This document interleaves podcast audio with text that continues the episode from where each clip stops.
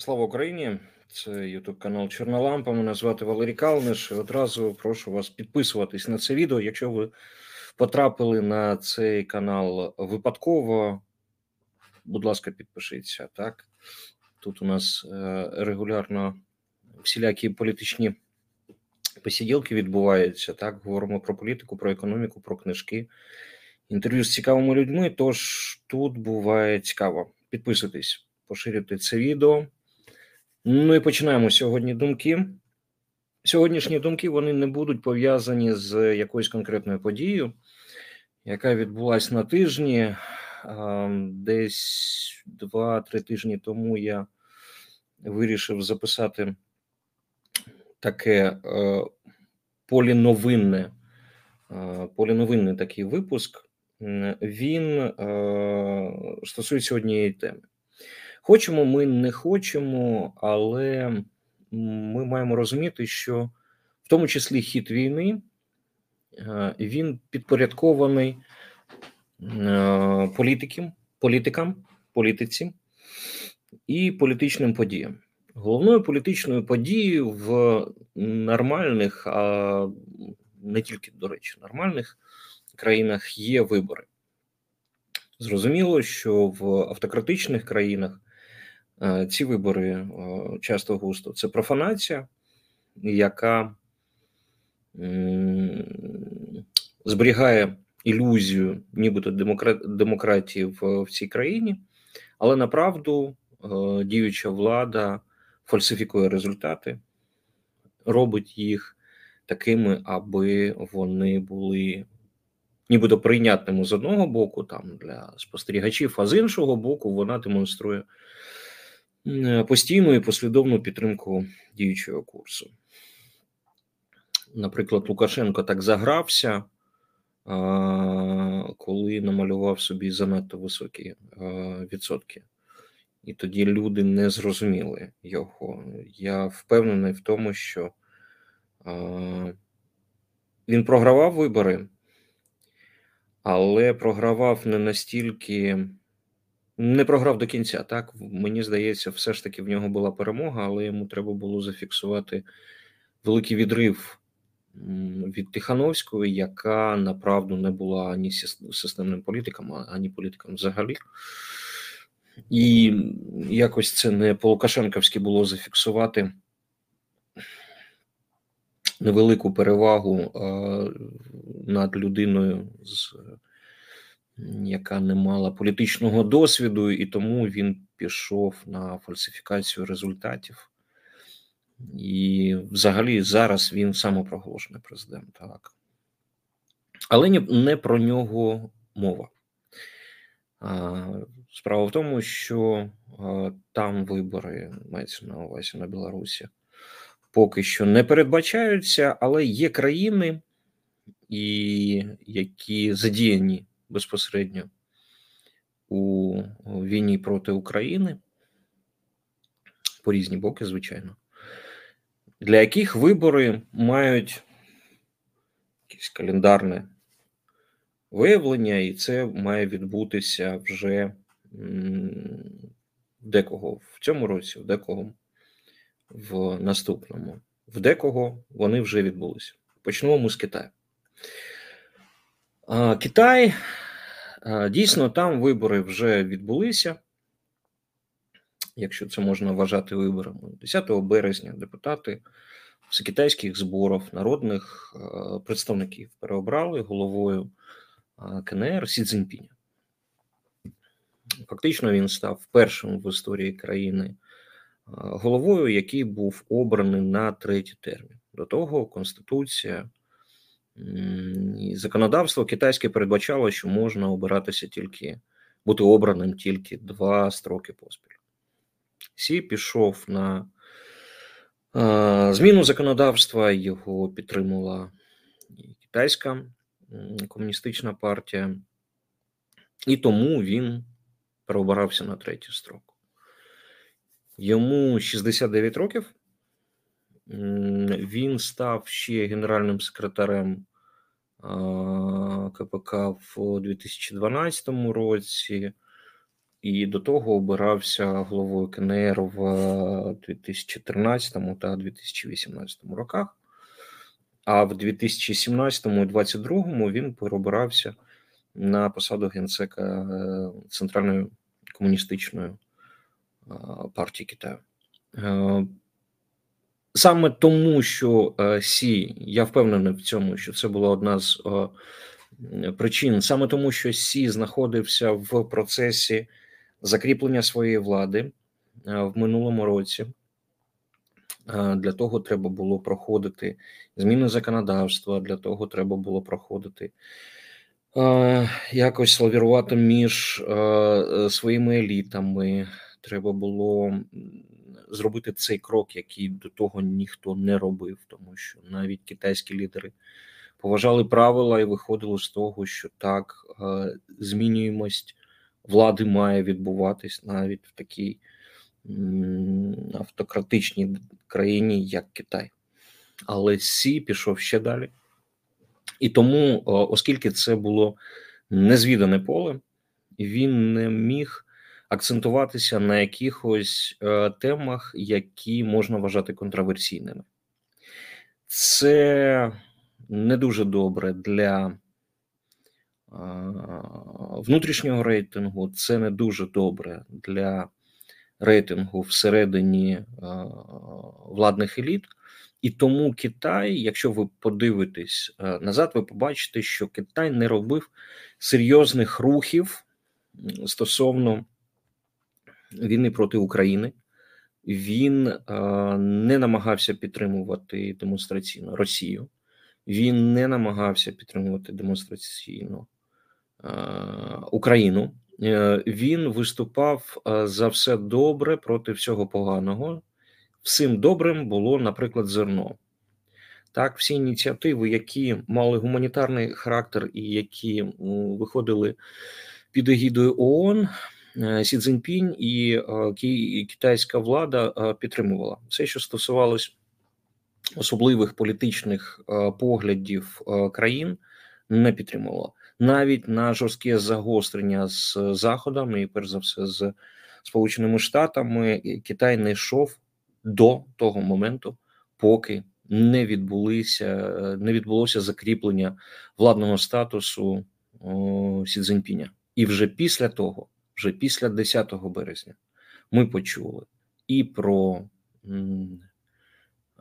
його перемовини, і про мирні ініціативи на загал, і про і Сі почав їздити світом. Е, до Сі почали їздити е, лідери, президенти, аби хтось переконати його в правоті західного курсу, хтось навпаки.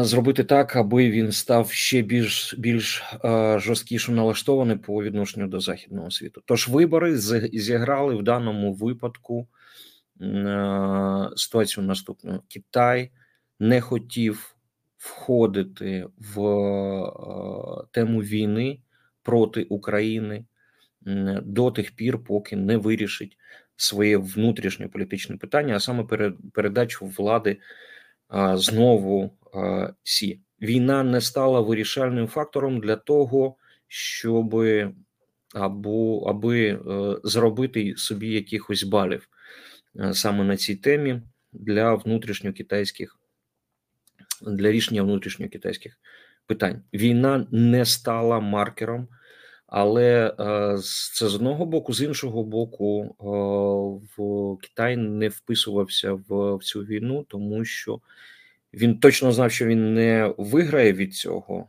а ось програти може. І тому краще було цю тему не чіпати, і Китай її не чіпав. Далі. Інша країна. Інша країна це Сполучені Штати. Сполучені Штати, де саме зараз е, розвивається цікава політична подія.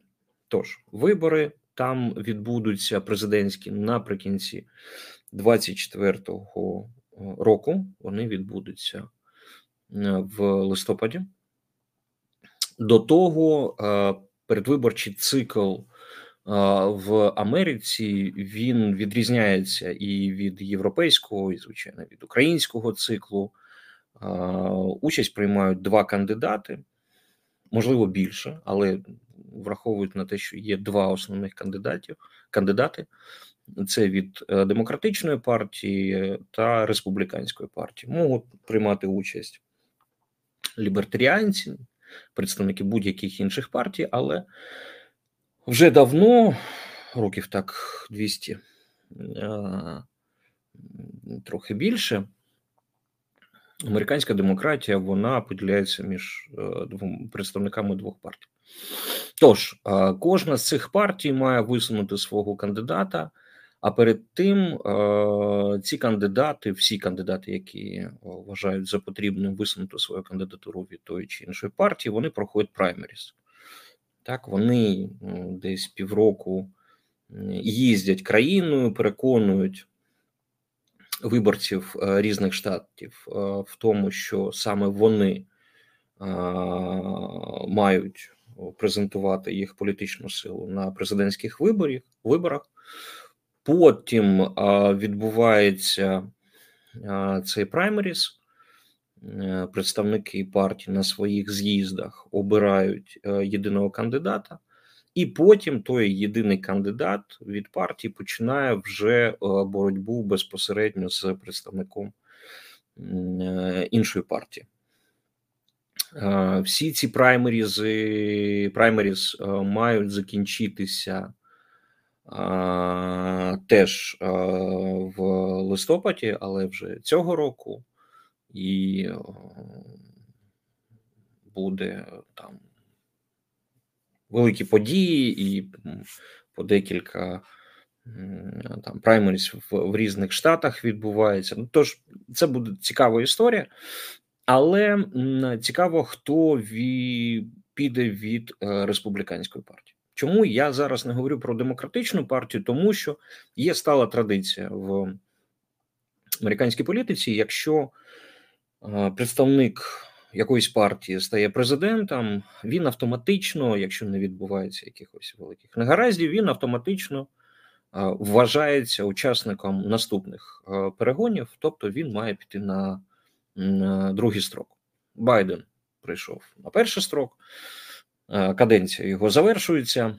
Далі буде другий строк, і поки що навіть дискусії всередині партії, не дивлячись на поважний вік Джозефа Байдена молодшого, е, не відбувається. Ніхто не говорить про те, що є якась сила, яка може бути більш поважною, більш мається на увазі кандидат, більш активним ніж е, діючий президент. Навіть Камалу Харріс, яка зараз віцпрезидентка і свого часу розглядалась дійсно як е, можливо перша жінка, президент Сполучених Штатів. Е, навіть вона зараз знаходиться в такій тіні, що не знаю, чи вийде вона звідти. Хоча нагадаю, і Байден був свого часу віцпрезидентом при президенті Барака Обамі. Тож на Камалі Харріс ми поки що хрест не ставимо. І виходимо з того, що демократів буде представляти діючий президент. Повторюсь, якщо не відбудеться чогось поганого. А ось е, в е, середині республіканської партії там е, відбуваються дивні речі. На цьому тижні ми всі чули про те, що Дональд Трамп.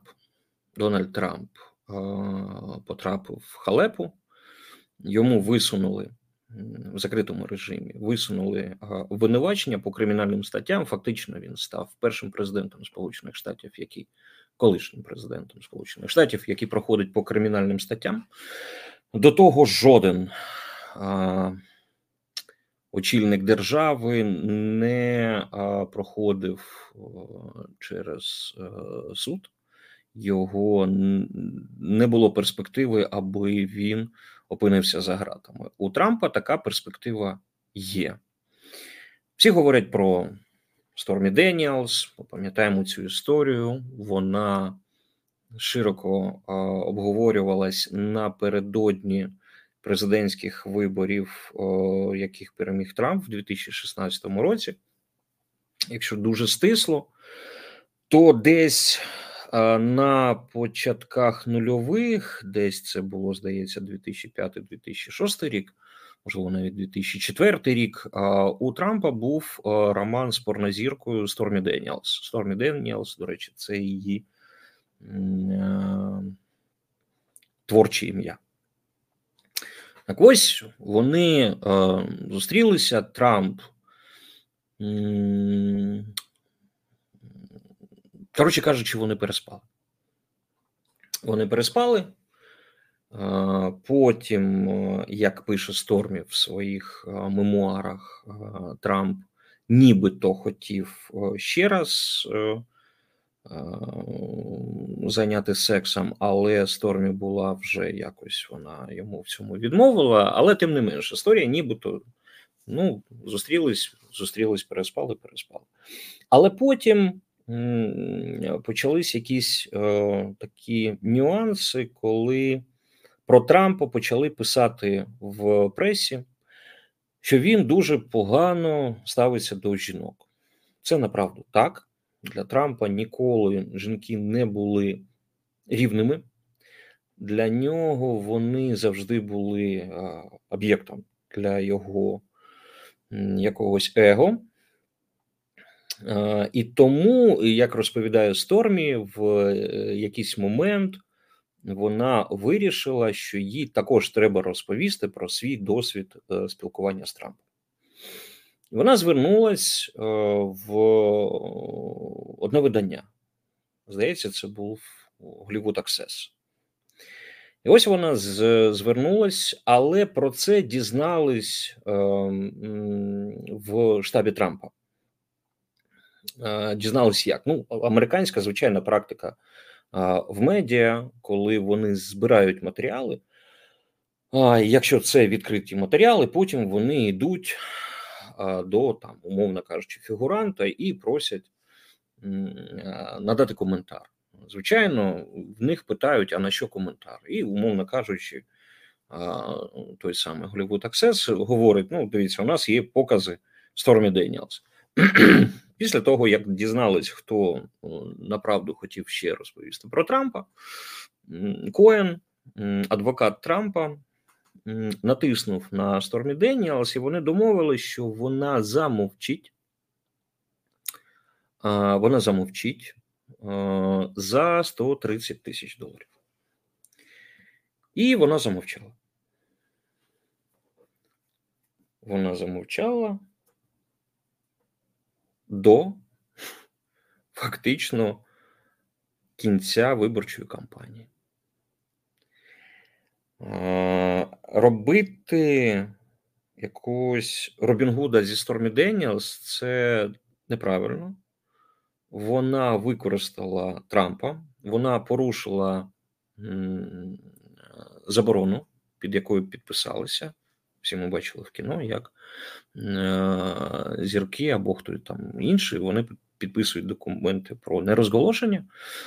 Стормі Деніелс порушила це це правило. Вона, звичайно, пояснює це тим, що вона не могла мовчати, що їй треба було захищати жінок, і це, це велика громадянська така позиція її, вона її відстоює і все таке інше.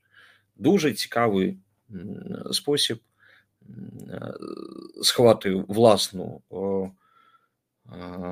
власне бажання великих грошей за громадянську позицію. Але це не виправдовує Трампа. Взагалі не виправдовує. І ось е, зараз ця історія е, розвивається, і постає питання, як це повпливає безпосередньо на шанси Трампа е, бути обраним. Перш ніж я про це скажу, давайте коротко про те, хто зараз може становити Трампу конкуренцію. До того, поки що, поки офіційно ми, ми вони готуються до висунення на праймеріс. Є декілька кандидатур, їх буде більше. декілька кандидатур, які хочуть посперечатися, позмагатися під час праймеріс. Це дебати. Вони будуть надавати свої думки стосовно важливих питань. Тож, хто вже є? А вже є у нас Нікі Хейлі. Нікі Хейлі, вона була послом Сполучених Штатів в ООН. Вона така така поміркована альтернатива Трампу. Є нібито нібито Майк Пенс, це віце-президент при президенті Трампі. З Майком Пенсом він взагалі консерватор, його підтримують християни, різні християни, але він правий правий і він не спрацювався, якщо можна так сказати, з Трампом під занавіс їх каденції. Чому? Тому що Пенс не пішов на поводу у Трампа він не захотів підтримувати події 6 січня. Він не захотів оголошувати про те, що вибори були сфальсифіковані, і взагалі був проти того заколоту, який відбувся. Після завершення виборів, і зараз Майк Пенс можливо буде тим тою людиною, до якої будуть схилятися голоси таких білих дідков, так які все ж таки їх багато в республіканській партії. Але є одна людина, це діючий губернатор Флориди Рон Де Сантіс, якого зараз прочать на на вибори. Так, і що він буде головним конкурентом Трампа. Чи це так, чи не так? Давайте подивимось. Ось у нас соціологія, яку о, традиційно робить е, сайт 538, е, дуже поважний сайт, який займається саме прогнозами, саме відслідковуванням соціологічних даних. Ми бачимо, що зараз, не дивлячись на те, що був період наприкінці минулого року, коли вони йшли, мається на увазі Трамп і Десантіс ноздря в ноздрю, як то кажуть, так? Ми зараз бачимо, що все ж таки ставлення до Трампа стає більш поважним. 48 з майже з половиною відсотка республіканців. Е, готові підтримати саме Трампа. У Бай у ну, Десантіса там 30, е, скільки ми бачимо, 32, десь 33 відсотки е, підтримок. Що робить Десантіс? Десантіс їздить країною, він розповідає про свою книжку. Це така стала американська традиція, доволі до речі, гарна. Він і Обама, до речі, так їздив. І він розповідає про свою книжку, дає коментарі, і, звичайно, деякі коментарі стосуються війни проти України. Був розголос стосовно того, що Десантіс щось такого наляпав на Fox News, коли розповідав, що підтримка України не буде визначальним в його політиці, що треба сконцентруватися на внутрішніх питаннях, що там питання міграції, там кордону з Мексикою і все таке інше більш важливіше ніж підтримка демократії в Європі. Але е, тут важливо уяснити один нюанс: е, саме тому, що це було Fox News, саме тому е, там була така риторика. Після того він давав інтерв'ю Е, здається, Нью-Йорк Пост. Там більш там також права аудиторія, але вона більш поміркована, вона не настільки схиблена, не настільки ідіотська, як на факсах. А і ось там він вже зрозуміло чи то прилетіло йому за Fox News, е, чи то він дійсно працював на іншу аудиторію, але він вже був більш поміркованим. Він віддавав належне Україні. Він е, говорив про те, що Росія це ворог, і все як треба. І ось ми маємо ситуацію на на сьогодні. Е, до речі, днями в Києві має з'явитися ще один можливий кандидат на пост президента Сполучених Штатів. Якщо все буде добре, і в мене буде з ним невеличка зустріч. Ну, подивимось, якщо буде про що розповісти, обов'язково розповім, і в тому числі на каналі Чорна Лампа, на який я вас закликаю підписуватись. Але поки виходимо з того, що є Десантіс і є Трамп.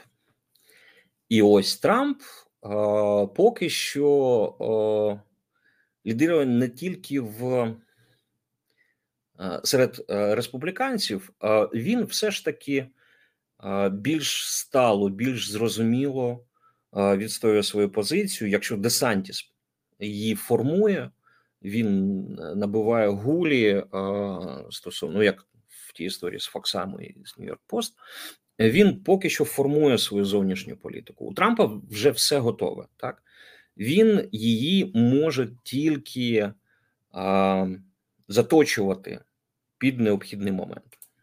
І ось ось а, це заява, яку Трамп зробив на цьому тижні.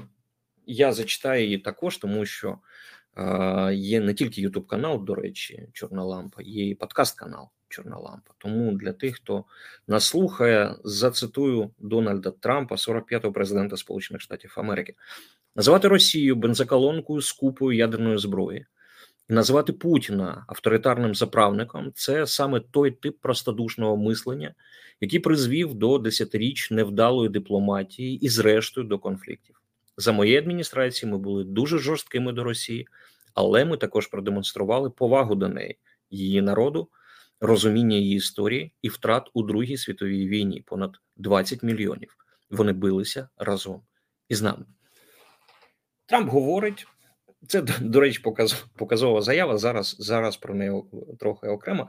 Але Трамп ще говорить про те, що він єдиний кандидат е, на пост президента Сполучених Штатів, який може зупинити третю світову війну. Все не більше, не менше.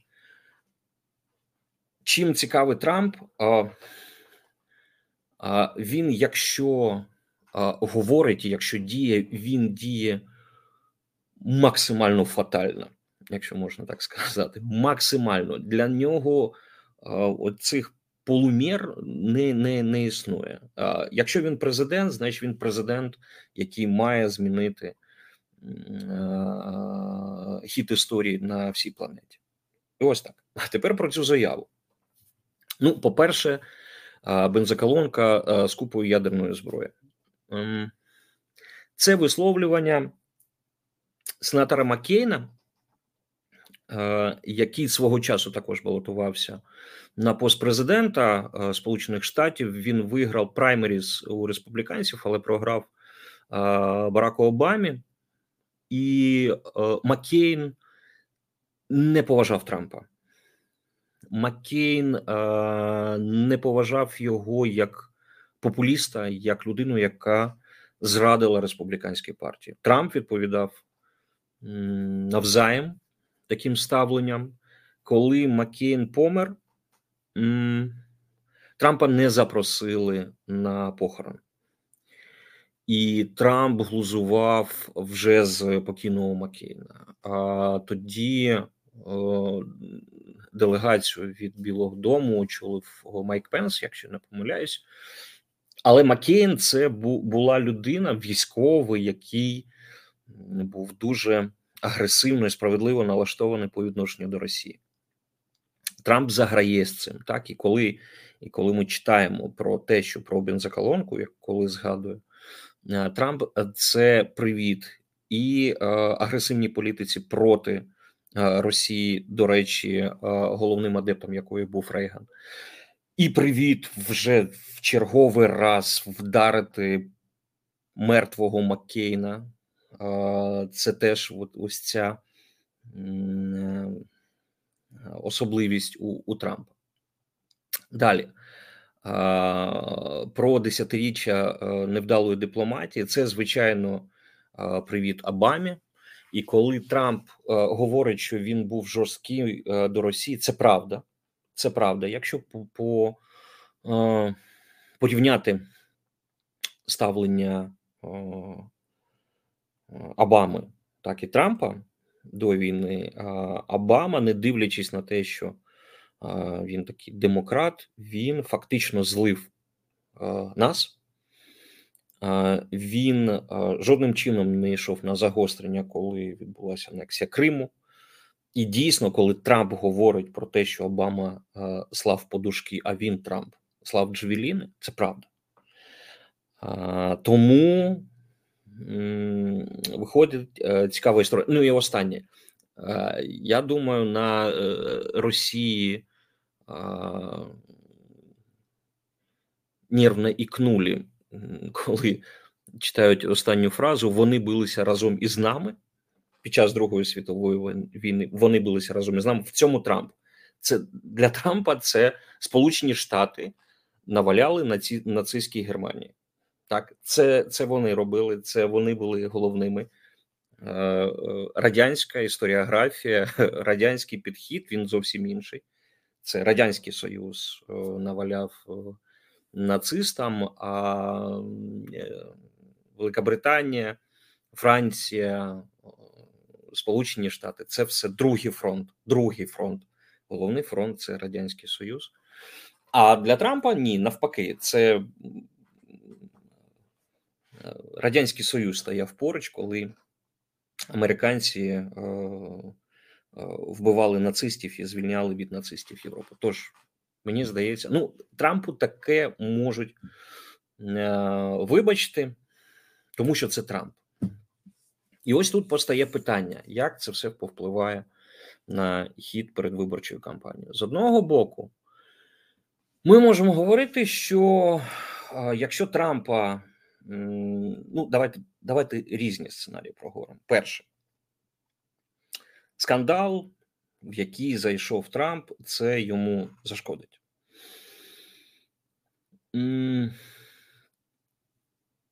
Політичні дослідження, зокрема в Сполучених Штатах,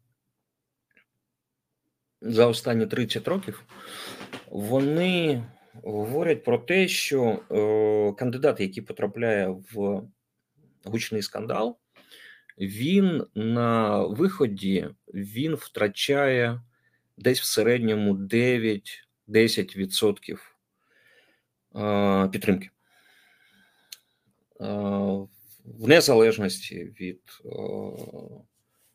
того, наскільки він був праведний, наскільки він казав правильні речі.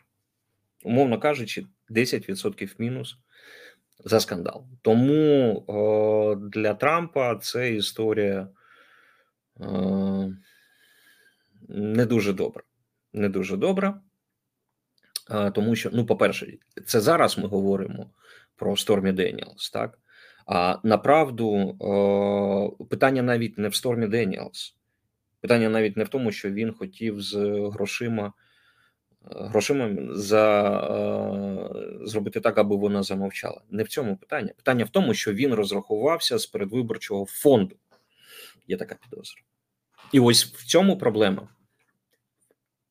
Фінансове шахрайство для американців відносини з порнозіркою великого значення не мають.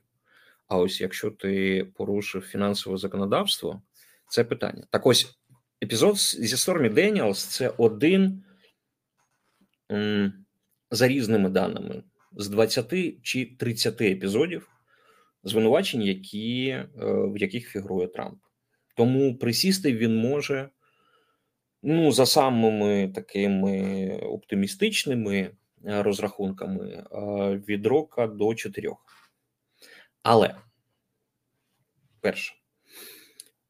Судові практики в Сполучених Штатів вони тривають роками і роками, тому не зрозуміло, як довго це буде продовжуватись.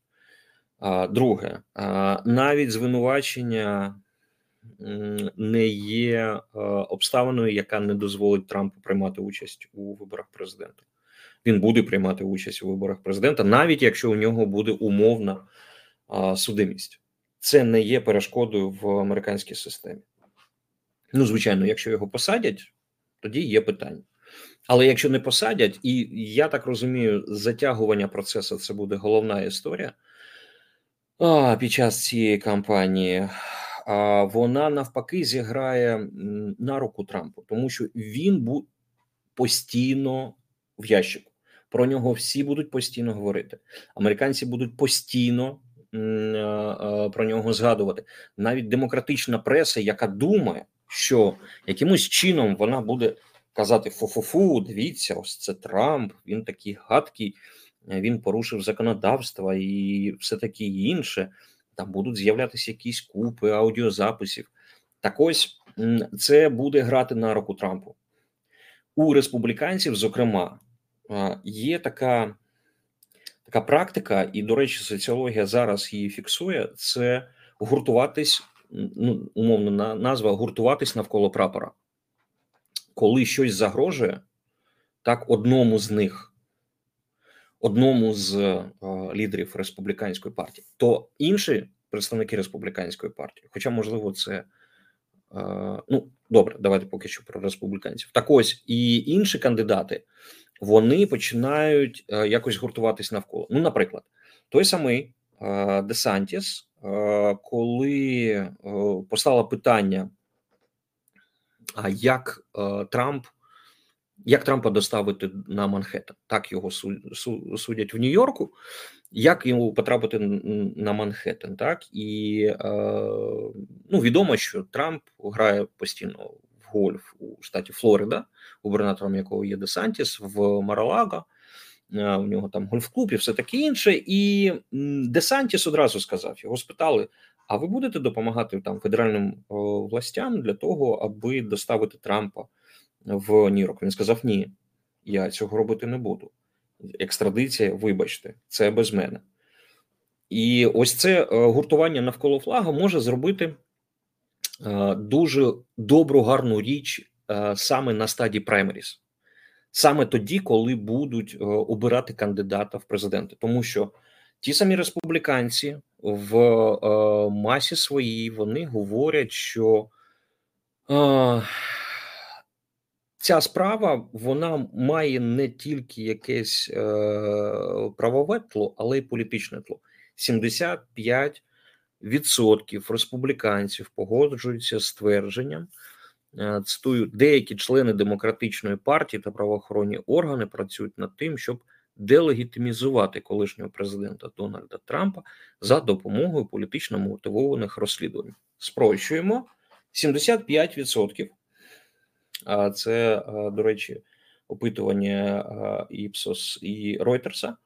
75% республіканців впевнені, що саме через суд команда Байдена, демократи, намагаються збити Трампа. Все гуртування навколо прапора почалося. І тому ми виходимо останній крок вперед. Ми виходимо на те, що буде знову двобій Байден Трамп. І невідомо, хто переможе. Рівень підтримки Байдена зараз, ось буквально зараз я зайду на той самий сайт 538. Так ось, згідно опитувань 53,4% не довіряють Байдену, 42,6% довіряють. Ось така ситуація. На сьогодні е, чи може Байден знову, е, точніше, чи може Трамп знову стати президентом? Так, може. Чи зміниться ставлення Сполучених Штатів влади Сполучених Штатів до е, України? Так зміниться, не дивлячись на те, що ми вони це все ж таки е, різні інститути. Вони е, спрацюють працюють разом у спальці. Але ми пам'ятаємо так, що Конгрес зараз це республіканці. якщо республіканці отримують президента, конгрес і е, співвідношення 50 на 50 в Сенаті, де вирішальний голос зараз належить безпосередньо, в тому числі віце-президентки Камалі Харріс, а тоді це буде інший республіканський віце-президент, то ми можемо отримати ситуацію, коли вся вертикаль буде е, республіканською, що, до речі, свого часу було з е, демократами. Так. Враховуючи риторику Трампа, для нього український інтерес не є вирішальним в питанні припинення війни. Для нього вирішальним є загальна картина припинення війни як такої, навіть ціною українських територій, української незалежності. Тому це буде моя окрема думка, думка в голос. Якщо я був би американцем, я голосував би за Байдена. За влади демократів ми бачимо фінансову, ми бачимо військову підтримку України. Ми бачимо, як Сполучені Штати виступають драйвером західної підтримки України. Ми розуміємо, що якщо був би Трамп, ну я у всякому випадку розумію, якщо був би Трамп, не було б такої консолідації тих самих Рамштайнів на підтримку України. Це було б намагання повирішувати все кулуарно, повирішувати якось е, договорниками. І в результаті мені здається. Трамп готовий здати Україну, але, як там казали, ліж би не було війни. Так? Ліж би не було Третьої мирової, можна поступитися е, територіями і прийняти рашистський порядок денний, коли вони говорять, ми відкриті для миру. Але давайте враховувати ситуацію на землі. Ось вони полюбили цей вираз. Що значить там, де ми захопили українську територію, вона залишається вже нашою, і тепер давайте розмовляти про те, щоб аби припинити е, припинити е, війну для України. Цей порядок денний є неприйнятним, і демократи це розуміють. Так, вони можливо зараз трохи менжуються з постачанням окремих е, видів зброї, перш за все, далекобійних ракет та КАМС. Але ми подивимося, що з цим можна зробити. Як мінімум, зараз питання про надання Україні літаків F-16 це вже не виглядає як далека перспектива. На цьому каналі, на каналі Чорна Лампа, на який я закликаю вас підписуватись і розповідати своїм знайомим. Є випуск програми Воєнний кабінет. І там е, герой України, е, льотчик винищувач Карая, він розповідає і про F-16, і про те, що двоє наших пілотів вже пройшли тестування е, в Штатах на можливості літати на F-16, але це подивитись окремо. Тож, ось така ситуація. Так, мені здається, що якщо Байден переобереться тренд на підтримку України буде зберігатися, але і це головне, що навіть е, війна в що війна в Україні буде, буде грати визначальну роль під час передвиборчої кампанії. І коли е, зараз Десантіс формує свою політику, коли е, Байден проводить цю політику, а Трамп е, вже сформував, але не може її реалізувати, може тільки говорити про політику е, по відношенню до України, Росії і взагалі до війни. Зрозуміло, що події на полі бою в Україні будуть визначати і хід е, передвиборчої кампанії, і перемога ну, потрібна усім. Перемога потрібна перш за все, звичайно, демократам, тому що перемога в Україні української армії над расистами продемонструє правильність обраної політики, продемонструє правильність лідерства в Європі і в світі, і вона підвищить статус.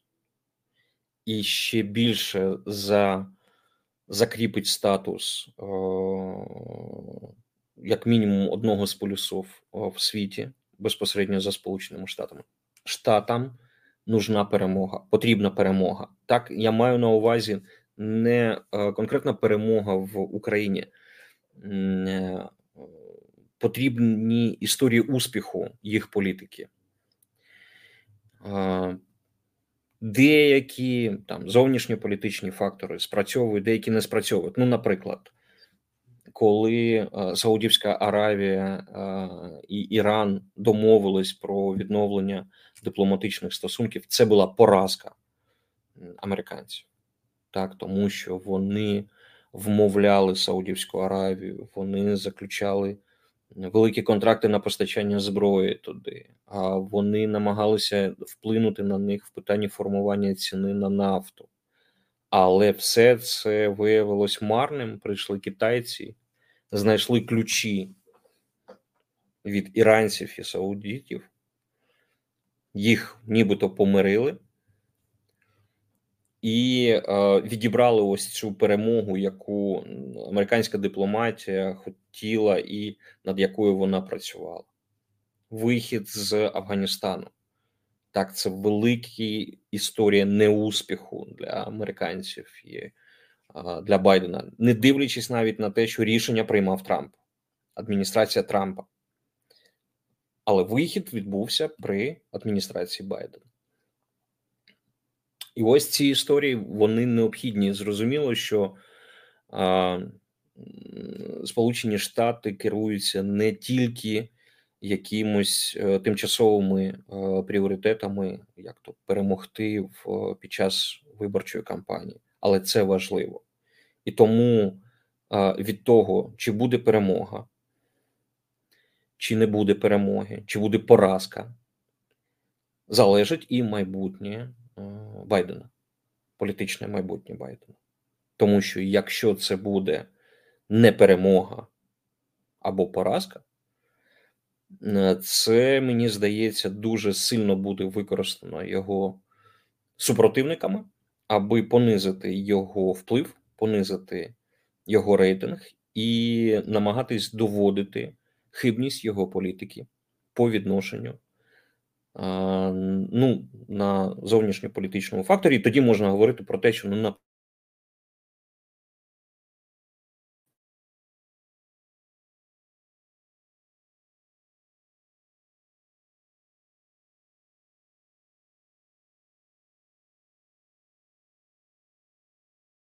питаннями, і що Байден таким чином акцентував увагу на зовнішніх питаннях, в яких він не став успішним.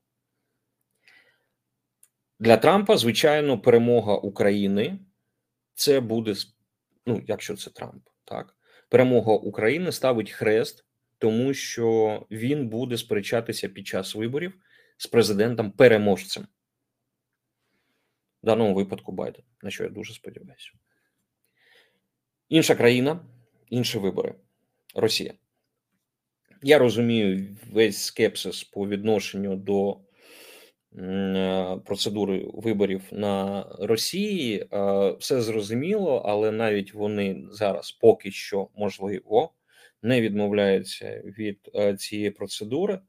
Зрозуміло, що вона буде фейкова, що не буде кандидатів. Це окрема історія. Хто буде ще там буде мати намір балотуватися, якщо можна так сказати на виборах на Росії, але тут важливо і трохи інше питання. Важливе питання, що ну, по-перше, давайте закриємо питання про те, що на Росії можна демократичним шляхом змінити владу. Ну, умовно кажучи, знаходиться зараз якийсь е,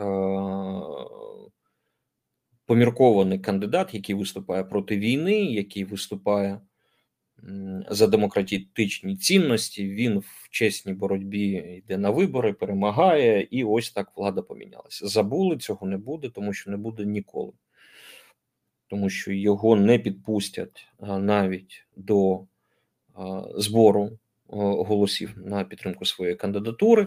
Тобто про цей варіант забули. Так? І взагалі давайте будемо відмовлятися від хімер зміни влади на Росії демократичним шляхом. Можливо, потім колись небудь, років через 20, але зараз мова йде тільки про одне: Путіна треба перемогти. Хто переможе його фізично в Кремлі, це не наша справа, але я собі так бачу, що перемоги в на полі бою, українські перемоги, вони призведуть до підсилення тиску безпосередньо в Кремлі, і тоді або він сам руки накладе на себе, або е, його найближче оточення, або якась випадковість трапиться. Так, але е, головна подія полягає ось в чому: для зміни влади Путін має померти. Все. І тут постає питання, як війна повпливає на нього. Ну, давайте подивимось на ось цю цитату. Так, це у нас Пісков, прес-секретар Путіна. Він на цьому тижні сказав наступне: противостояние с враждебными государствами, недружественными странами – это гибридная война, которая развязана по отношению к нашей стране. Это надолго. И здесь нам нужна твердость, верность себе – целенаправленность, единение вокруг президента. За царя і отечество, говорить Песков. Якщо не чули, на цьому тижні була цікава історія. Гардіан поспілкувався з двома людьми, які бухали разом з Пісковим напередодні Нового року. І Пісков там став і сказав, що так, війна надовго, це все дуже надовго, і тому е, всі надії на те, що війна швидко закінчиться, вони марні. Але дивимось на е, цю поза виносимо за дужки, що це оказується гібридна війна, яка розв'язана по отношению к нашій країні. Тобто мудак Пісков відверто говорить про те, що це всі напали на Росію, і це війна проти Росії. Забули про це. Так, це не цікаво, це рашистська пропаганда, але ось теза про єднання вокруг президента оце і є головна теза предвиборчої кампанії, якщо можна так сказати, Путіна. Навіть за умови, що у Путіна не буде конкурентів, люди можуть просто не прийти на вибори. Ну так, звичайно, можна малювати будь-які цифри, але це все ж таки буде демонструвати ставлення російського населення до о, президента е, цієї країни. Путіну також потрібна перемога. І, до речі, вибори в них відбудуться навесні 24-го року. Тому е, їм треба балансувати, їм треба. Е, щось пред'явити так? Росіянцям, аби виправдати ці смерті, які є у них. Це велике екзистенційне питання, так? Тому що і я знаю цих людей, і я навіть погоджуюсь о, з багатьма з них, які говорять про так званий культ смерті серед росіянців, так? Коли а, вони можуть жити в лайні, але ось це е, відчуття величі, воно жодним чином ніяк не корелюється з тим лайном, в якому вони живуть. І тому о, Путін є уособленням цього настрою, коли а, в тебе низька зарплата. А, тебе місто говно. Ну, в прямому сенсі цього слова, так, коли там стічні води, там немає водопровода і і всіх інших, здавалось би, звичайних комунальних благ. Так, коли тебе гадять в мозок постійно пропагандисти, коли ти не можеш слова сказати те, що ти думаєш. Коли в тебе е, зменшується рівень благополуччя, і взагалі ти бачиш, що життя навколо тебе воно стає іншим, воно погіршується. І ти живеш ось в цьому, але в тебе не відбувається якогось спротиву. Ти ти, ти не розумієш, що аби це припинити, а, треба міняти Путіна. Ні, навпаки, ти, ти починаєш думати: ага, якщо я в говне жену, то виноват это те, кто это устроил, но не Путин. В этом виноваты бандеровцы, нацисты, гей-парады в Європі. Вот они виноваты. Они тварі. От з ними треба боротися. І ось це е, така от ось особливість дійсно е, миросозерцания российского населения. Вот они действительно так думають. І тому, оскільки цей тренд вже сформований, і, до речі, він сформований не там не сьогодні, не в цьому році, не 20 років тому. Це тренд російського ставлення до влади. Влада існує окремо, люди існують окремо, люди її бояться, люди від неї залежать, люди від неї щось намагаються вимагати. Влада, в свою чергу, щось їм дає, влада їх пресує, влада говорить, як їм жити. І це такий компроміс. Є невеликі прошарки інтелігенції, які щось намагаються змінити, які апелюють до якихось цінностей, їх ніхто не чує. Вони виходять, навіть якщо виходять е, з протестами, це е, дуже, ну, по-перше, не е, багатолюдні, а по-друге, не дуже тривалі протести. І вся ця репресивна машина про яку читали там про 30-ті роки, вона зараз працює е, в, на Росії. Так? Взагалі не можна нічого казати про війну. Взагалі. І коли апелюють до того, ви що, як ваш ребенок написав міру мір. Це схиблена країна, тому намагатись переконати, я повертаюсь, намагатись переконати їх в чомусь це марно. Це треба ламати, змінювати і далі, можливо, щось вийде. Тож, а, чим більше у Путіна буде провалів на полі бою, я сподіваюся, так воно і буде. Я впевнений, що так воно і буде, тим більше а, буде грати пропаганда, тим більше. Будуть намагатися переконувати в ще страшніших якихось там фейках, які будуть загрожувати Росії. Ну зараз ми вже розуміємо, що е, Росія воює не з Україною. Україну вона вже перемогла в їх своїх бошках тупих. Вони зараз воюють з усім західним світом. Вони приймають концепцію, як на цьому тижні, нову концепцію е, зовнішньої політики, де Росія це окрема цивілізація, так щоб ми розуміли, окрема цивілізація поруч стоять китайська цивілізація, індійська цивілізація. Так, ось Росія стоїть окрема страна цивілізації. Тому чим більше втрат на полі бою, тим більше цей велика, великоруський шовіністичний маразм він буде кріпчати, тим більше будуть від людей вимагати вірності.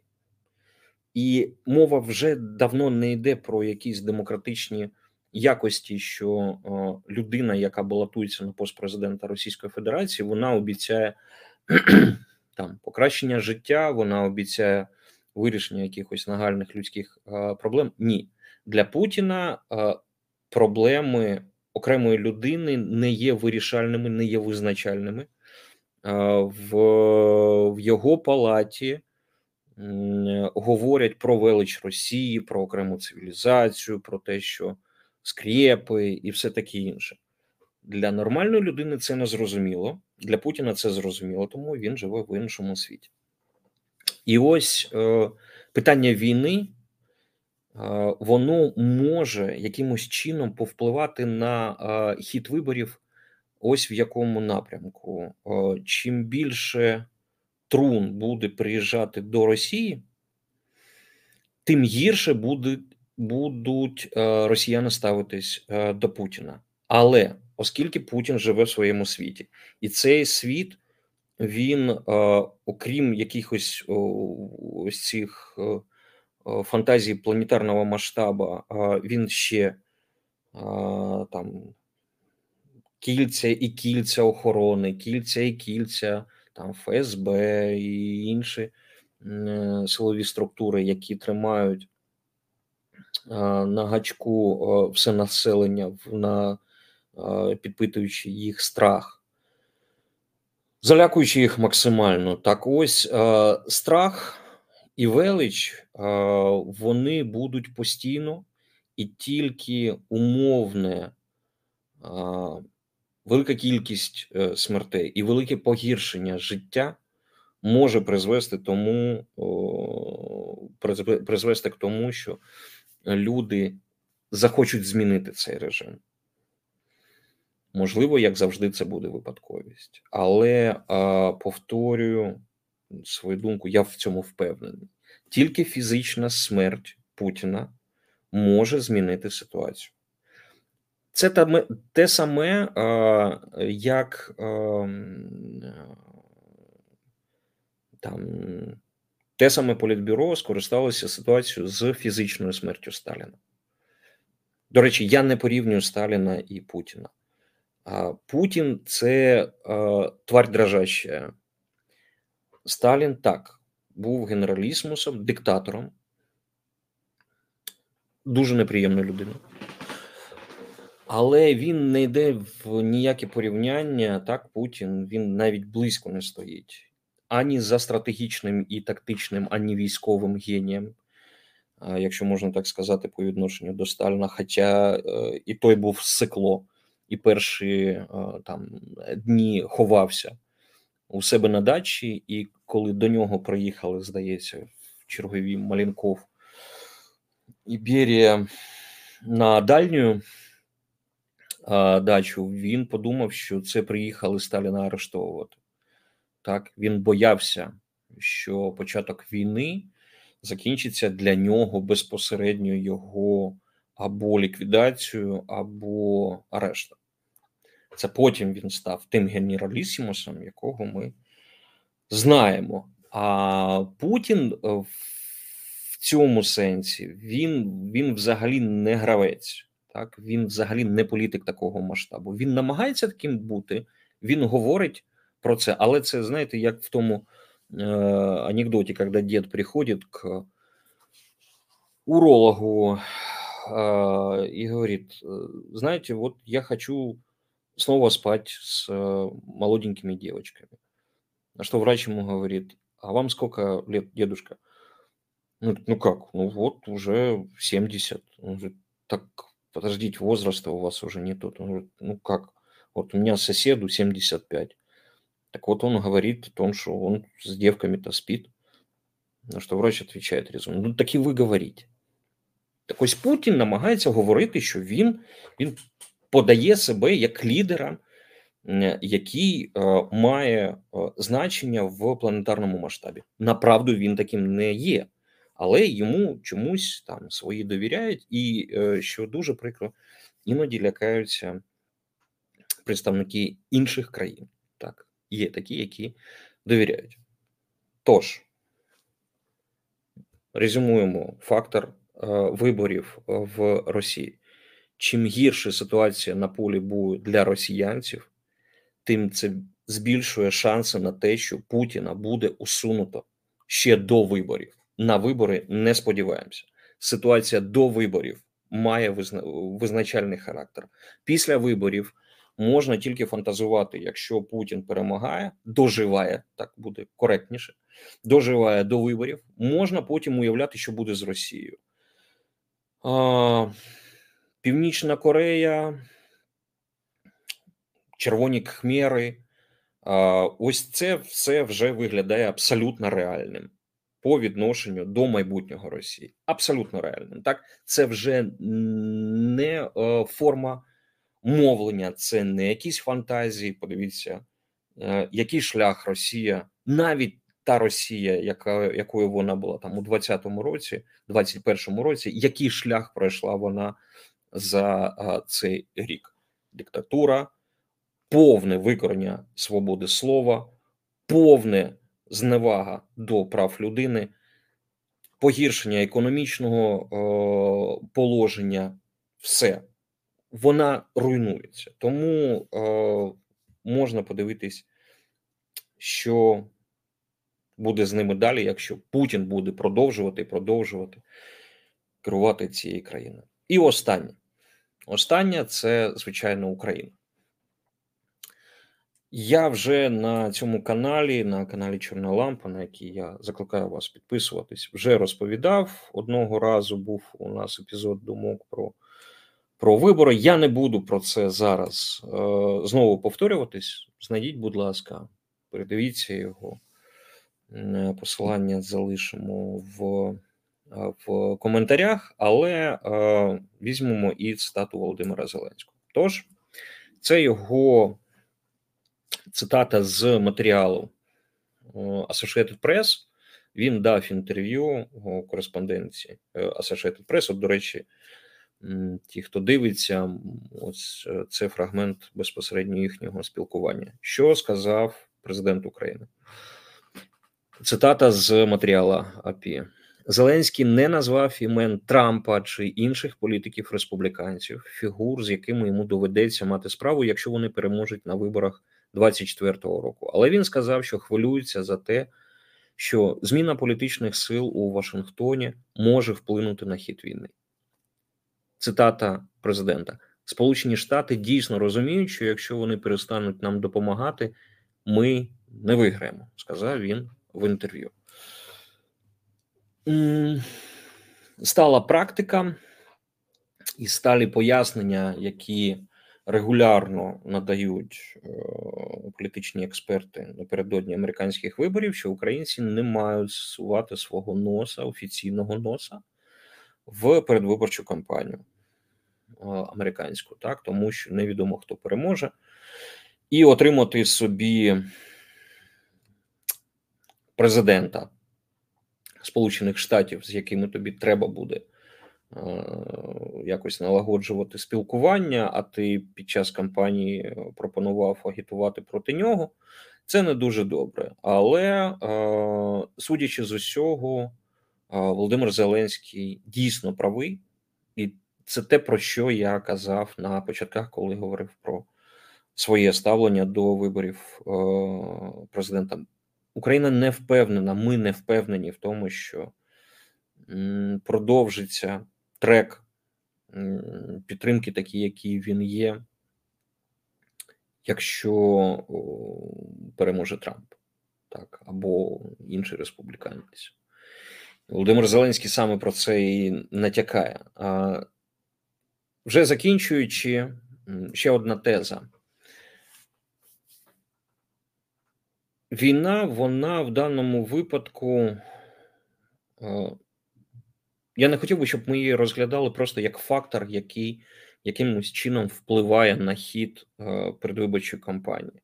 Це глобальна історія. Я не применшую її, але і віддаю належне, що президенти тих чи інших країн, які будуть обиратися на цей період, в цьому періоді вони будуть е, якимось чином зачіпати е, війну. Ну Зараз, наприклад, я не згадав про Туреччину. В Туреччині вибори президента мають відбутися 17 травня, і е, в цьому місяці Ердоган вперше вперше його почали підтримувати менш ніж е, опозиційного кандидата.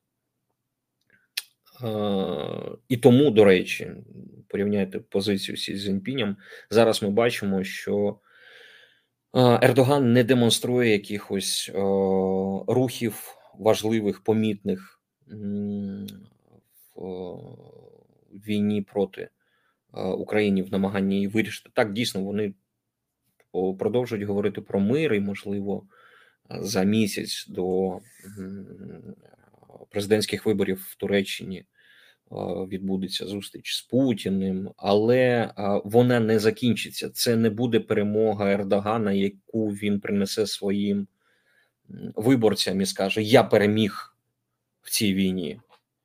Війна закінчилась завдяки моєї участі. Так і це е, він не може використати під час цієї кампанії, тому взагалі тему війни він якось не, не підсвічує зараз під час кампанії. Але якщо ми говоримо про Сполучені Штати, якщо ми говоримо про Росію, мені здається, це моє припущення не більше того, що після того, як відбудеться контрнаступ, вже навіть називаю дати, хоча до цих дат можна було додуматись там не дуже е, докладаючи зусиль між 16 е, квітня, Пасха, і 9 травня, День перемоги, нібито контрнаступ і відбудеться. Сюрприз, сюрприз. Всі про це говорять. Так ось після того, як відбудеться контрнаступ, він завершиться українською перемогою. Настане час для перемовин. Росії дадуть можливість е, ще раз добровільно піти з тих територій, які не будуть звільнені під час контрнаступу. Е, їм дадуть можливість піти геть тими силами, які залишаться, які зможуть пересуватися на своїх двох. Потім, якщо це не відбудеться, якщо Росія не піде е, е, з України, відбудеться те, що я вважаю, і припинить війну. Тоді відкриються шлюзи і для атакамсів і для військового звільнення Криму. Е, і тоді, мовно кажучи, до листопада, до листопада, так, до кінця цього року, аби президент Сполучених Штатів Джозеф Байден зайшов в кампанію переможцем, ця перемога відбудеться на полі бою в Україні. Ще раз Завершуючи, я скажу те, про що говорив на початках. Ми можемо думати, що політика не впливає на війну, що рішення сугубо приймаються, дивлячись на ситуацію на полі бою. Але це не так. В мене поки що немає інформації на те, як політичні рішення відображаються на прийнятті рішень бойових. Але вони з'являться. Чому? Тому що. Якщо ми почитаємо історичні книжки, все потім стає відомим. Так відбудеться і у нас. Не сьогодні, не завтра. Але ми будемо дізнаватися про те, як політичні рішення впливали на дії українських військових, на дії західних компаній, на дії російських військових. Це буде цікава історія, але її напишуть, можливо, навіть не наші діти, а наші онуки. Але до того нам ще треба дожити. І Україні треба перемогти. Я вірю в цю перемогу. Дякую, що дивилися. Це YouTube канал Чорна Лампа. Валерій Калниш. Діліться цим відео. Поширюйте його, підписуйтесь на канал Чорна Лампа в Телеграмі, подкаст канал Чорна Лампа. Він є на подкаст-платформах і в Google Podcast, і Apple Podcasts. Знаходьте нас там. Ну і звичайно, дивіться нас тут. Дякую, що дивилися. Тримайтеся. Переможемо.